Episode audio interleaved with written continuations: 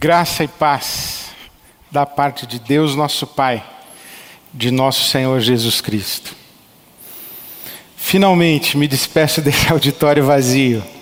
Finalmente. Obrigado, Senhor, por esse tempo em que aqui estivemos.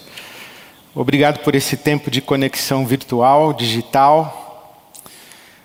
Obrigado por todo o movimento da IBAB nesse tempo de distanciamento de suspensão das nossas atividades e encontros presenciais.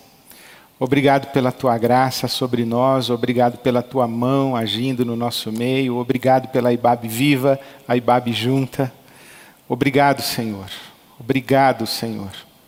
Obrigado pelas experiências que vivemos, mesmo com esse auditório vazio. Obrigado, Senhor. Obrigado pela tua presença, pela tua doce companhia. Obrigado por estar conosco nessa caminhada, por não nos deixar sozinhos. Obrigado, Senhor. Obrigado. Mas obrigado porque esse tempo chega ao fim. Obrigado. Muito obrigado, Senhor. E é com o coração grato e cheio de expectativas que eu me despeço desse auditório vazio. Na semana que vem, Agora, no começo de outubro, começamos a receber as nossas atividades ministeriais durante a semana. E também nos domingos de outubro, vamos receber em grupos divididos, grupos ainda pequenos, todos os nossos voluntários, todas as pessoas que se dedicam voluntariamente para fazer a IBAB pulsar e acontecer em suas atividades, em suas programações, em seu programa, em sua diaconia, em, em sua ministração, enfim, todos os ministérios e todas as pessoas envolvidas no serviço interno da comunidade. Porque a IBAB é uma comunidade que todo mundo serve, alguns servem para dentro mas todo mundo serve inclusive para fora. Mas os nossos voluntários, eles cuidam de nós, fazem a nossa comunidade acontecer. Então, a partir de outubro, nos domingos de outubro, receberemos os nossos voluntários e em novembro, aí sim, vamos receber toda a nossa comunidade. Que expectativa! Eu não imagino como será esse nosso reencontro com todos os protocolos que precisamos cumprir, distanciamento, restrição de quantidade de pessoas em cada celebração, mas o fato é que, graças a Deus, nós estaremos juntos novamente, nós nos reencontraremos aqui. Obrigado, Senhor, obrigado, Senhor. Enquanto isso, eu continuo com esse privilégio e com o meu sagrado encargo de dividir a palavra de Deus com você, de repartir o evangelho com você. E hoje leio a carta de Paulo aos Efésios, o capítulo 5, começando no verso 18. Efésios 5, 18.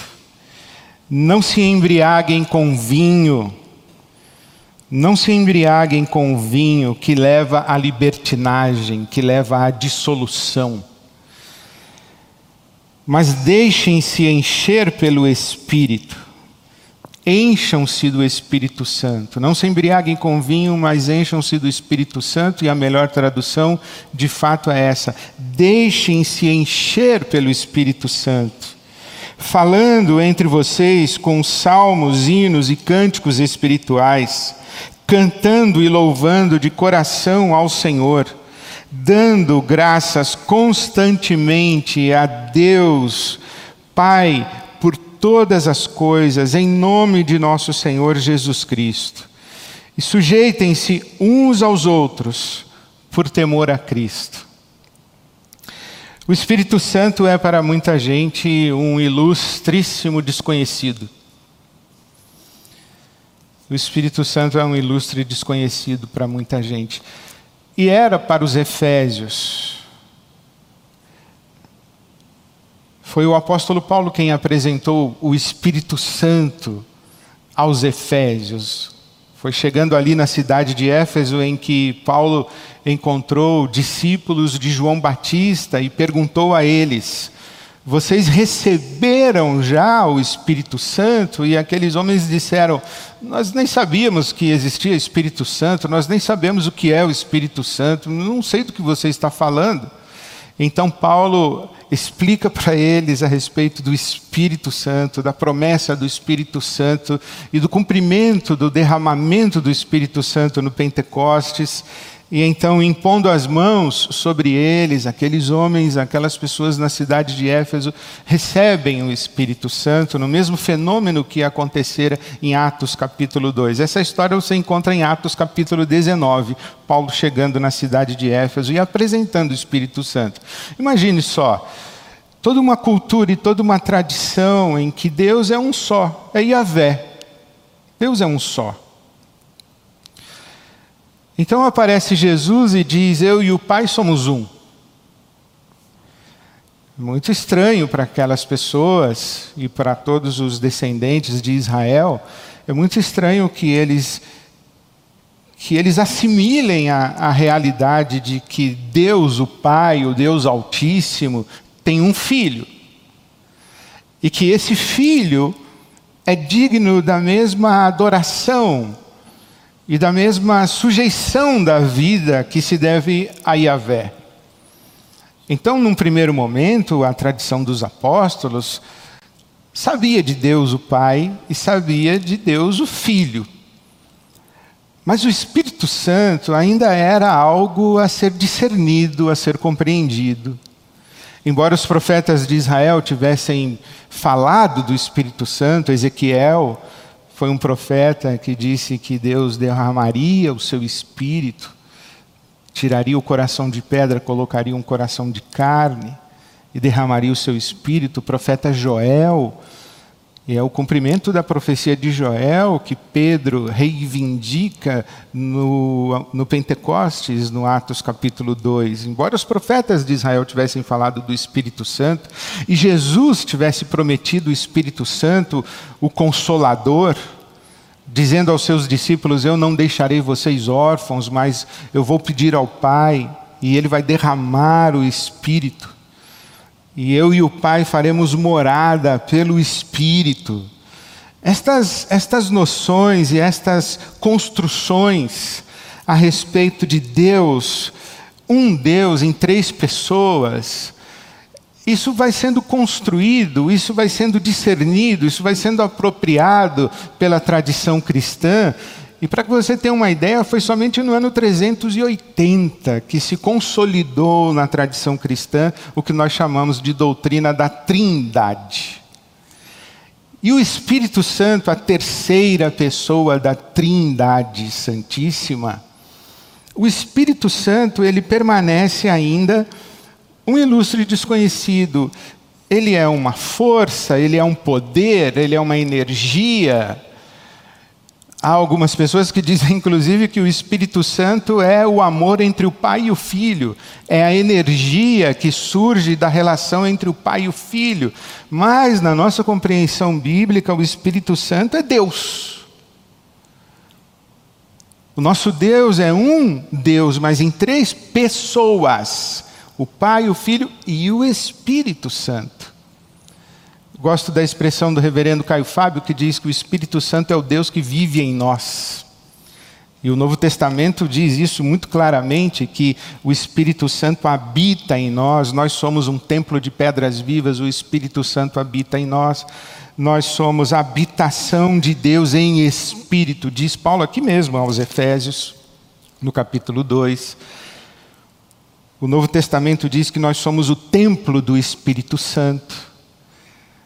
Então, esta realidade de o Espírito Santo é o Deus que habita em nós. Eu ouvi certa vez um pregador dizendo que o dia da nossa conversão a Jesus Cristo é o dia quando Deus une o seu espírito ao nosso espírito. Isso é uma expressão muito interessante. Romanos, o Paulo fala aos Romanos dizendo que o Espírito de Deus testifica com o nosso espírito que somos filhos e filhas de Deus. Esta relação que nós temos com, com o Espírito Santo é a relação que temos com Deus é mediada pelo Espírito Santo, aquilo que Deus age em nós, aquilo que Deus faz em nós, aquilo que Deus faz inclusive através de nós, a Bíblia Sagrada, o Novo Testamento diz que é obra do Espírito Santo. Os dons são dons do Espírito Santo. A construção e a realização do caráter de Cristo em nós, o apóstolo Paulo aos Gálatas chama de fruto do Espírito Santo. A nossa maturidade espiritual, a nossa maturidade humana, a nossa identidade crística é obra do Espírito Santo de Deus.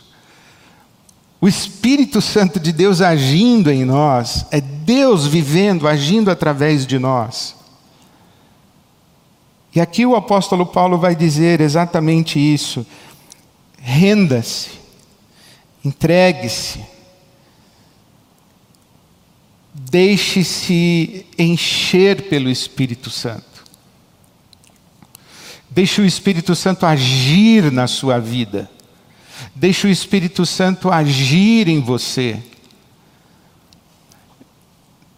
O enchimento do Espírito, a sujeição ao controle do Espírito Santo, e eu prefiro inclusive a nossa sujeição à influência do Espírito Santo, para que Ele produza em nós o seu fruto e para que Ele atue através de nós com os seus dons distribuídos. Esta, esta nossa experiência de nos submetermos à influência do Espírito Santo implica uma rendição. Não somos nós que nos enchemos do Espírito Santo. O Espírito Santo é quem age, nós sofremos a ação. Nós nos rendemos, por isso que a melhor tradução não é encham-se, mas deixem-se encher.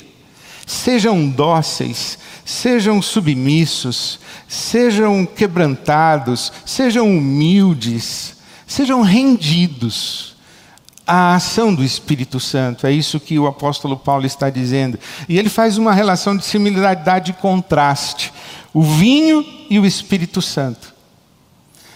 E sabe que interessante? Eu, eu acho que foi no começo dos anos 80 ou começo dos anos 90 a primeira vez. No começo dos anos 90, a primeira vez que eu preguei e fiz uma série em Efésios e ali naquela época, no comecinho da minha caminhada pastoral, eu li Martin Lloyd Jones, comentário de Efésios do reverendo doutor Martin Lloyd Jones, que era médico e era também pastor anglicano, bispo. E ele, e ele então vai ensinar para nós que o vinho não é estimulante, o vinho é depressivo. Na farmacologia, o álcool não está na categoria dos estimulantes, dos excitantes, está na categoria dos depressivos. E é muito interessante isso, porque, num primeiro momento, o álcool atua no nosso sistema nervoso, gerando algumas liberações, ativando algumas coisas e, e, e coibindo determinadas. É, determinadas expressões de timidez, mas o, o álcool, depois do seu efeito primeiro, nos joga num baque de subtração das nossas faculdades mentais, emocionais, inclusive físicas e motoras. O álcool, no seu efeito mais prolongado, ele nos subtrai, ele não nos estimula.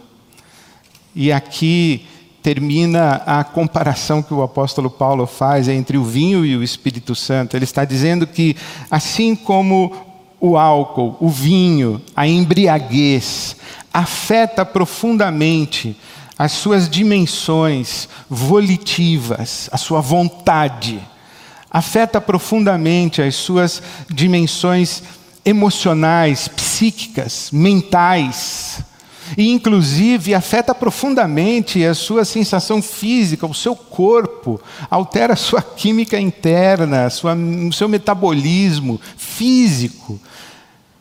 Também o Espírito Santo age em você, afetando não de maneira destrutiva ou de maneira a subtrair de você, mas o Espírito Santo age em você para levar você à plenitude a plenitude da sua experiência humana, a plenitude das suas potências humana, humanas, a plenitude das suas capacidades, a plenitude das suas sensibilidades, a, a plenitude das suas faculdades.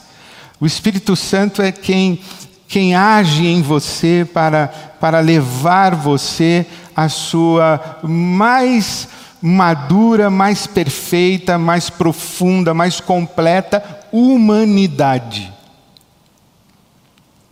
Isso é obra do Espírito Santo. Por isso podemos dizer que, que o segredo de uma vida plena, o segredo de uma vida em plenitude, é a sujeição ao Espírito Santo, é a rendição ao Deus que vive em nós.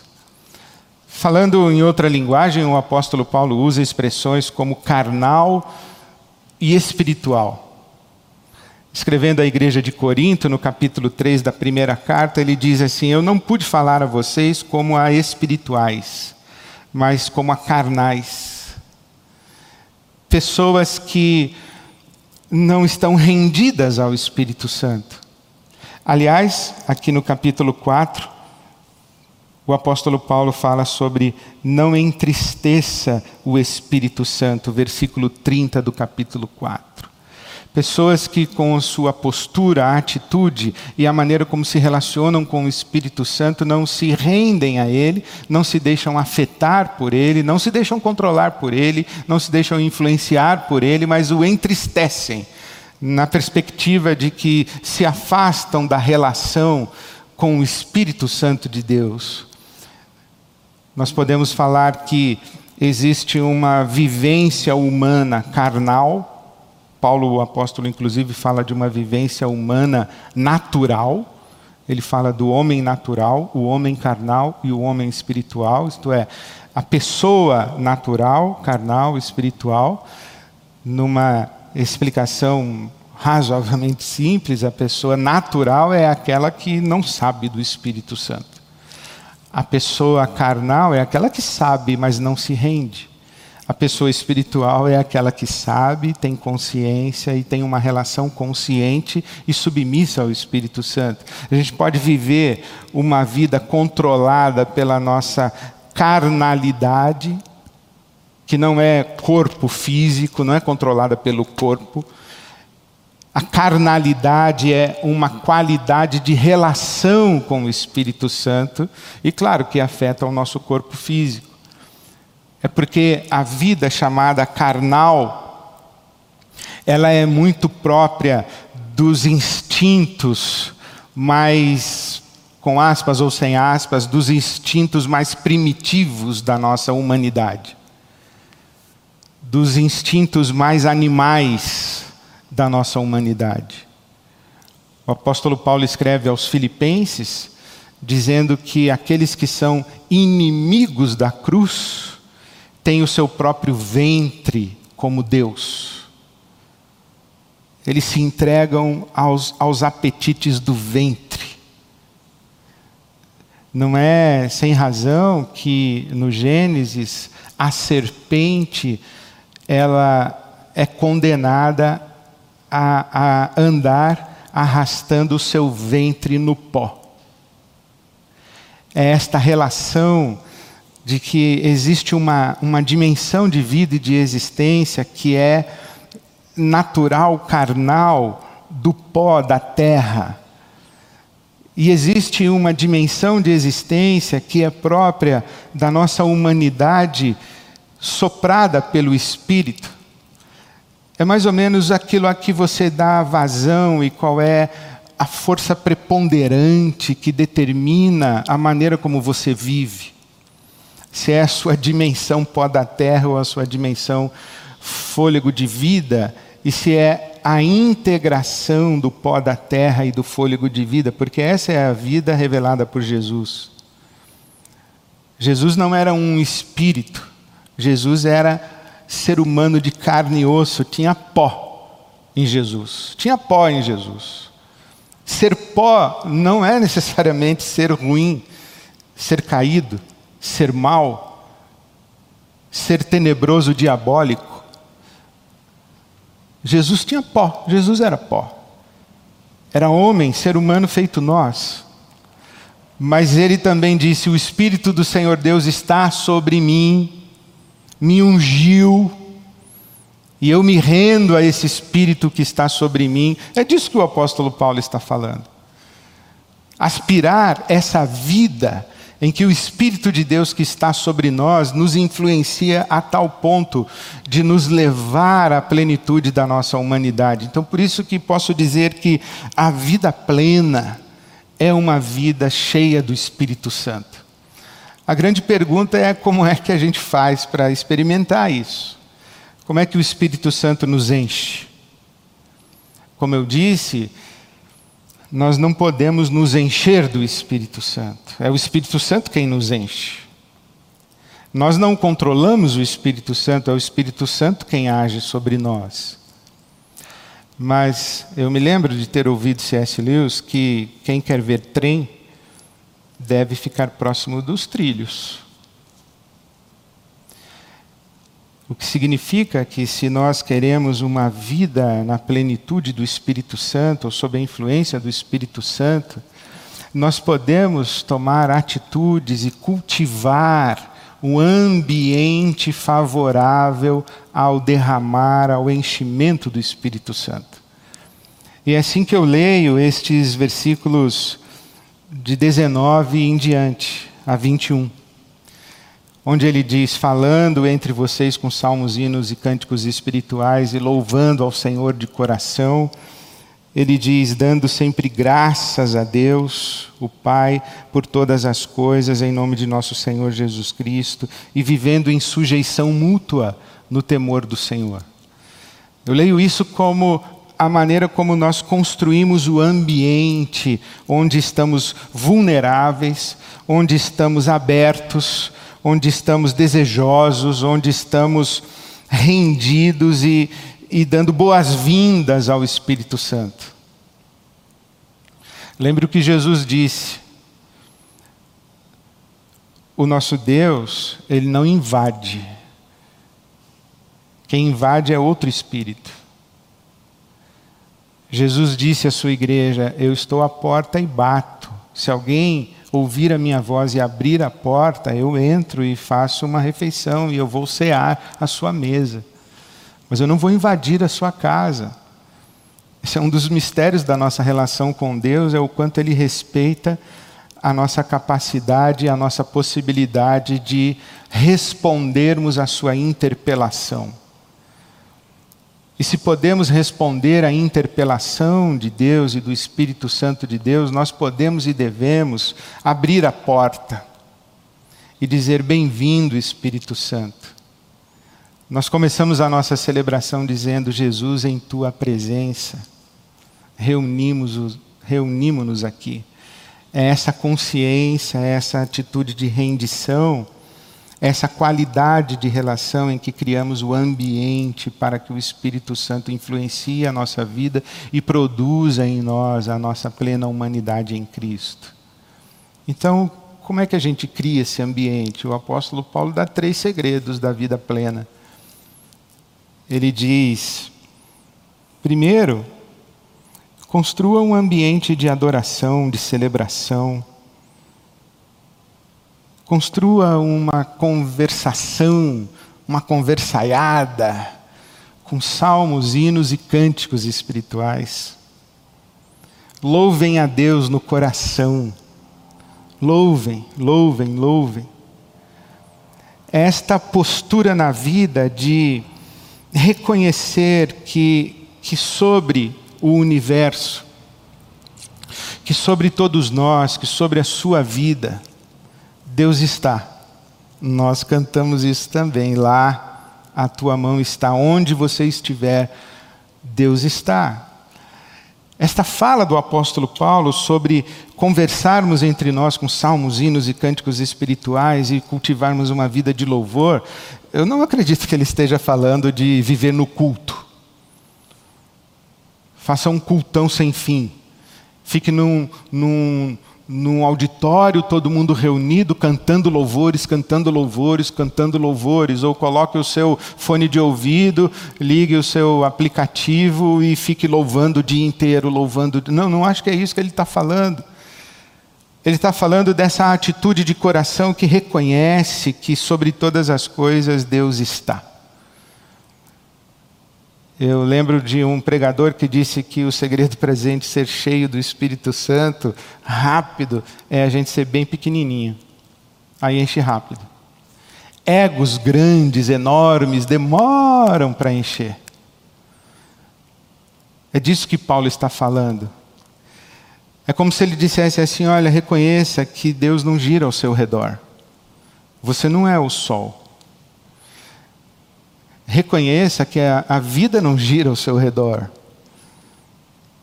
que as pessoas não giram ao seu redor. Seja pequeno, abaixa a sua bola.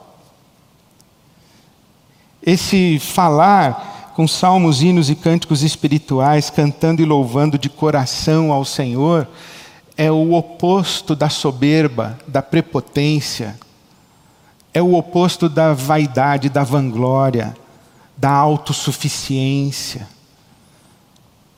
Que maravilhosa a expressão de Franz Rosenzweig, esse filósofo judeu, quando ele diz que a maior bênção de um homem é andar acompanhado pelo seu Deus.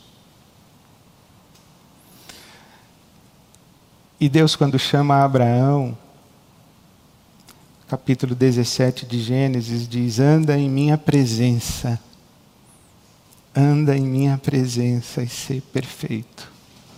Anda em minha presença. Eu já ouvi várias explicações para aquele kippah que os judeus usam, e você já deve ter visto muitas vezes, o kippah. E sempre que eu posso, eu pergunto, ou para um rabino, ou para um judeu, o que significa? E eles dão várias explicações. Uma delas é que o kippah é, é algo que se interpõe entre o ser humano e o Deus Criador, porque nenhum ser humano pode estar diante de Deus sem um véu. Mas a melhor explicação que eu encontrei e que me deram foi que aquele kippah faz com que eles andem com uma consciência constante de que Deus está com a mão sobre a sua cabeça anda em minha presença, ande acompanhado pelo seu Deus. O mundo não gira ao seu redor, Deus não gira ao seu redor, as pessoas não giram ao seu redor. Submeta-se a Deus. Falar entre vocês com salmos, hinos e cânticos espirituais não é ficar reproduzindo versículo, citando texto bíblico e falando o nome de Deus a toda hora. Tem muita gente que tem Deus no vocabulário, mas não tem Deus na consciência, não tem Deus no coração, não tem Deus no caráter, não tem Deus na, na subjetividade mais profunda do coração. Tem Deus no vocabulário. Usa o nome de Deus em vão.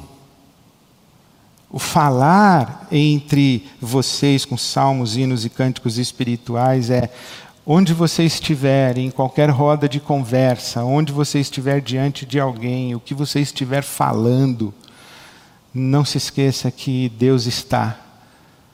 Não se esqueça de que você vive na presença de Deus. Não se esqueça que você está a serviço de Deus, à disposição de Deus, que a sua vida pertence a Deus. Que há um Deus no universo que é digno de ser adorado e que você pisa na vida como quem pisa em solo sagrado, porque onde você pisa, Deus está e o solo que você pisa pertence a Deus. Uma das histórias mais bonitas que eu gosto dos rabinos é, é, aquela história que dois rabinos estavam numa casa de retiros e eles invadiram a noite discutindo sobre a existência de Deus. Lá pelas tantas da madrugada, eles chegaram à conclusão que Deus não existe.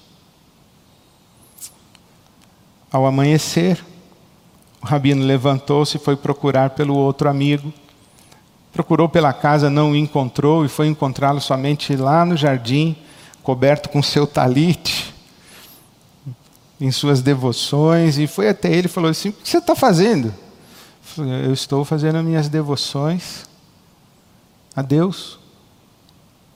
Falei, ah, mas a gente não concluiu que Deus não existe? Falei, o que, que Deus tem a ver com isso? O que, que Deus tem a ver com isso? O que o Paulo está dizendo para mim com essa palavra é: não importa se você acha ou não acha, se você sente ou não sente, não importa as suas conclusões, não troque de mal com Deus. Não negligencie o fato de que Deus está com a mão sobre a sua cabeça. Viva nesse espírito de reconhecimento de que você habita um mundo que não é seu, desfruta de uma vida que não é sua e que você é sustentado, é sustentada pela mão de Deus. Reconheça isso e viva com essa atitude. E se você vive com essa atitude, com o louvor no seu coração, a sua boca, a sua fala expressa isso. É, eu não sei se você já teve a experiência de, de chegar num lugar e, e, a conversa parar porque você chegou. E, e, geralmente a gente diz assim: ah, vamos, vamos, vamos mudar de assunto porque o assunto chegou. É, mas também tem a experiência de constrangimento. Eu, eu passo isso muitas vezes na minha vida, quando estou diante de uma pessoa que eu admiro, que eu respeito. E quando ela está presente, eu meio que fico medindo minhas palavras. Ora por vaidade, por não querer passar feio e passar vergonha na frente da pessoa, mas também por respeito e reverência, porque diante de certas pessoas é melhor calar do que falar. É isso que eu acredito que o Paulo está dizendo. Olha, onde você está, lembre-se, Deus está na sala. Viva desse jeito. Viva, não se esqueça disso. E renda-se a esse Deus. Não troque de mal com Ele nunca, em hipótese alguma. Viva com esse Deus. A segunda recomendação do Paulo que eu, que eu considero o segundo segredo para uma vida plena, uma vida cheia do Espírito Santo, é dando graças constantemente a Deus Pai por todas as coisas. E aqui é muito complicado. Eu, eu fui verificar e verifiquei uma vez, duas vezes, três vezes se ele estava realmente querendo dizer por todas as coisas ou se ele estava querendo dizer o que disse aos Tessalonicenses em todas as coisas em todas as circunstâncias. Bom, ele disse aqui mesmo por todas as coisas. Por todas as coisas. Mas sabe, a gente não entende a Bíblia colocando um versículo atrás do outro e fazendo análise de palavras apenas. Nós entendemos a Bíblia quando nós entendemos o sentido por trás de tudo quanto a Bíblia nos diz. Então, quando Paulo diz, olha, todas as coisas cooperam para o bem daqueles que amam a Deus, porque em todas as coisas Deus age para o bem daqueles que amam a Deus. Quando ele diz em tudo dai graças, em todas as circunstâncias. E por todas as coisas, e por todas as coisas por quê? Porque em todas as coisas Deus está. Em todas as situações, Deus está. Em todos os momentos da nossa vida, Deus está. Nós estamos na sala de Deus o tempo todo e Deus está conosco na sala o tempo todo, porque nós abrimos a porta, nós nos rendemos à Sua presença. Então Deus está.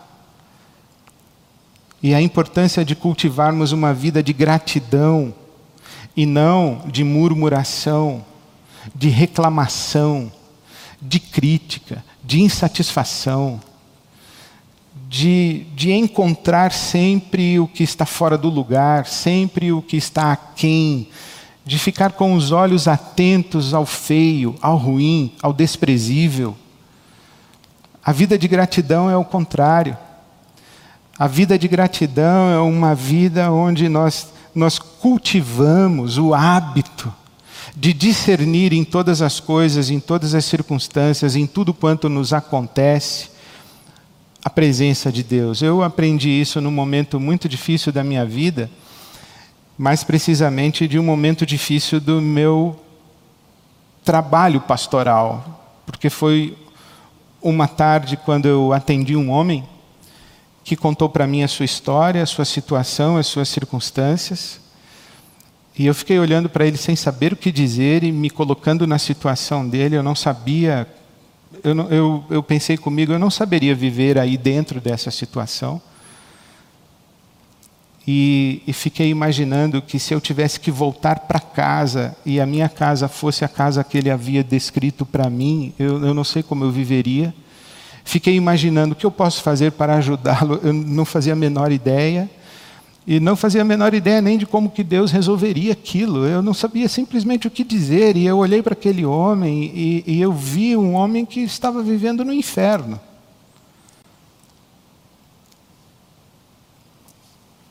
E aquele foi um, um momento muito difícil para mim, porque eu, eu me senti impotente, inútil, sem palavras, sem saber o que dizer. E é claro que nesses momentos a gente apela ao Senhor, que é torre forte, é o nosso refúgio. Perto está o Senhor de todo aquele que o invoca em verdade. Então eu falei: olha, vamos nos ajoelhar e pedir a misericórdia de Deus. Mas quando aquele homem foi embora, eu fiquei profundamente abatido e fui falar com o meu orientador espiritual. Eu falei assim: olha, aquele homem vive no inferno. E eu não sabia como tirá-lo do inferno, como dissipar o inferno. E o meu orientador disse: Mas você não tem que fazer isso não é um problema e uma responsabilidade sua e nem uma capacidade sua fazer dissipar o inferno da vida dos outros. E muito menos salvar pessoas do inferno em que vivem. Você não pode fazer isso. Isso não está na sua mão. Falei, então o que eu faço? Caminhe com ele pelo inferno. E ajude-o a enxergar Deus dentro do inferno dele. Porque onde ele estiver, Deus está. Ainda que eu ande pelo vale da sombra da morte, não temerei mal algum, porque tu estás comigo. E quando olhamos ao nosso redor e vemos poucas coisas para dar graças, no mínimo, e já é tudo, nós podemos dar graças a Deus pela Sua doce presença e pela sua companhia. Deus está conosco. Cultivar essa vida, cultivar esse coração agradecido, apesar das circunstâncias, é muito extraordinário. Essa é a experiência de Abacuque. Ainda que a figueira não floresça, o produto da oliveira minta, não tenha azeitonas, não tenha colheita de azeitonas, ainda que não haja o fruto das plantações, ainda que não existam ovelhas no curral e nem bois no curral, todavia eu me alegrarei no Senhor e exultarei no Deus da minha salvação. Deus está. Pode não ter mais nada, mas Deus está. Então, cultive esse coração, não de lamento, de murmuração, de reclamação, mas de gratidão. E aguarde o que Deus vai fazer quando você o enxergar e se render a Ele, mesmo que seja num inferno que a sua vida se transformou. Gratidão. Não se esqueça, Deus está. Não se esqueça, Deus está não apenas sobre tudo, mas Deus está com você, onde você está. Deus não gira ao seu redor, a vida também não gira ao seu redor, e as pessoas também não giram ao seu redor. Você não controla, você não controla Deus, você não controla as circunstâncias, você não controla as pessoas. Elas não existem para satisfazer você. Olha, deixa eu falar uma coisa para você, se você ainda não descobriu, Deus vai frustrar você em algum momento. Mas não por alguma coisa que ele fez, é por alguma coisa que você esperava que ele fizesse. Nem sempre você vai ter motivos para celebrar diante de Deus, porque às vezes você não está nem entendendo o que ele está fazendo, se ele está fazendo. Mas confia, Deus está. A vida vai frustrar você, seus castelos vão desmoronar. Mas confia, Deus está aí.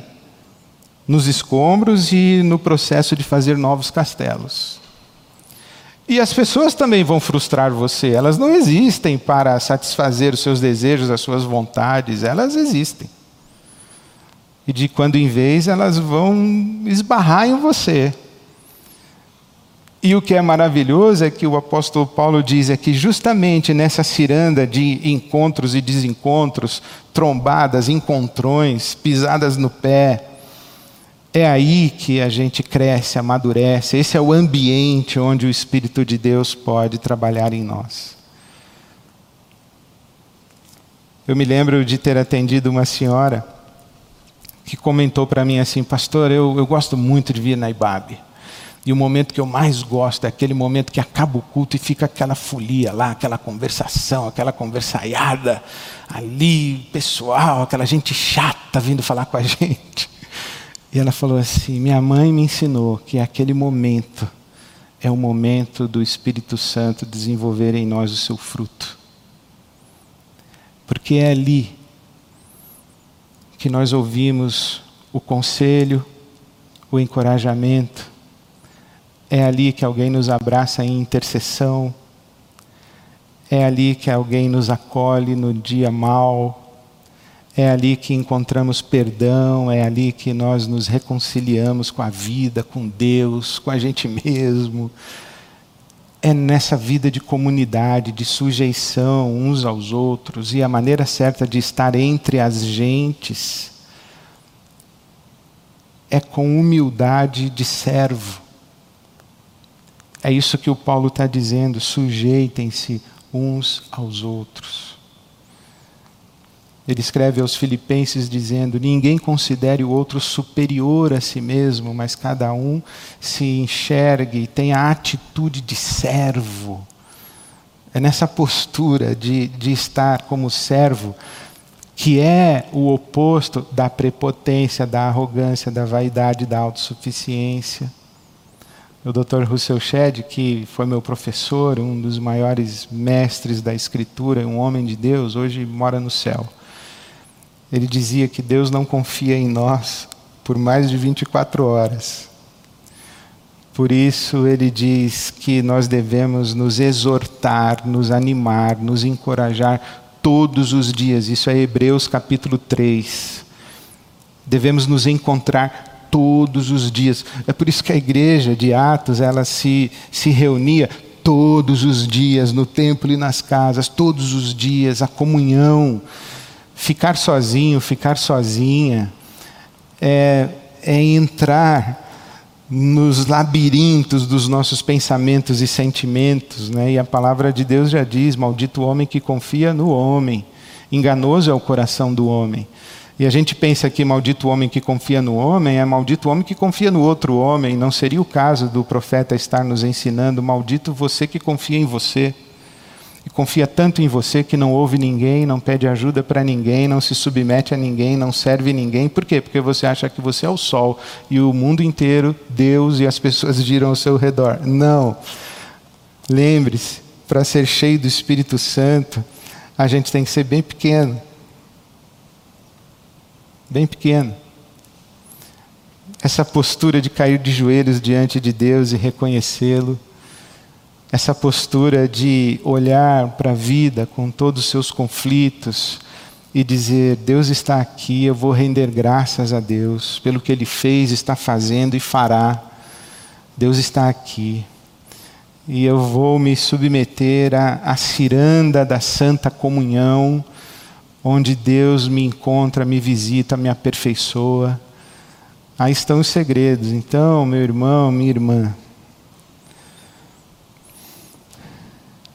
abra seu coração para o Espírito de Deus influenciar a sua vida. Não troque de mal com Deus em hipótese alguma. Mude a frequência do seu coração para a gratidão e não para murmuração, reclamação, crítica, palavras duras e ácidas o tempo todo. Mude a frequência do seu coração para a gratidão a Deus. E viva na comunhão.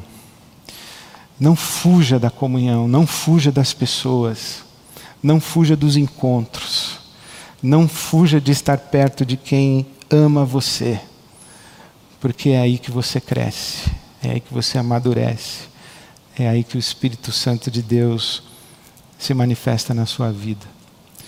O meu desejo para você é que você experimente essa vida plena, a vida cheia do Espírito Santo, a vida sob a influência do Espírito Santo. Você experimente a vida plena, experimente o fruto do Espírito, experimente os dons do Espírito e, especialmente, experimente o que o Espírito Santo revela para você, que é o mais precioso de tudo: é a presença de Jesus caminhando ao seu lado. Deus abençoe você e sua casa. Amém.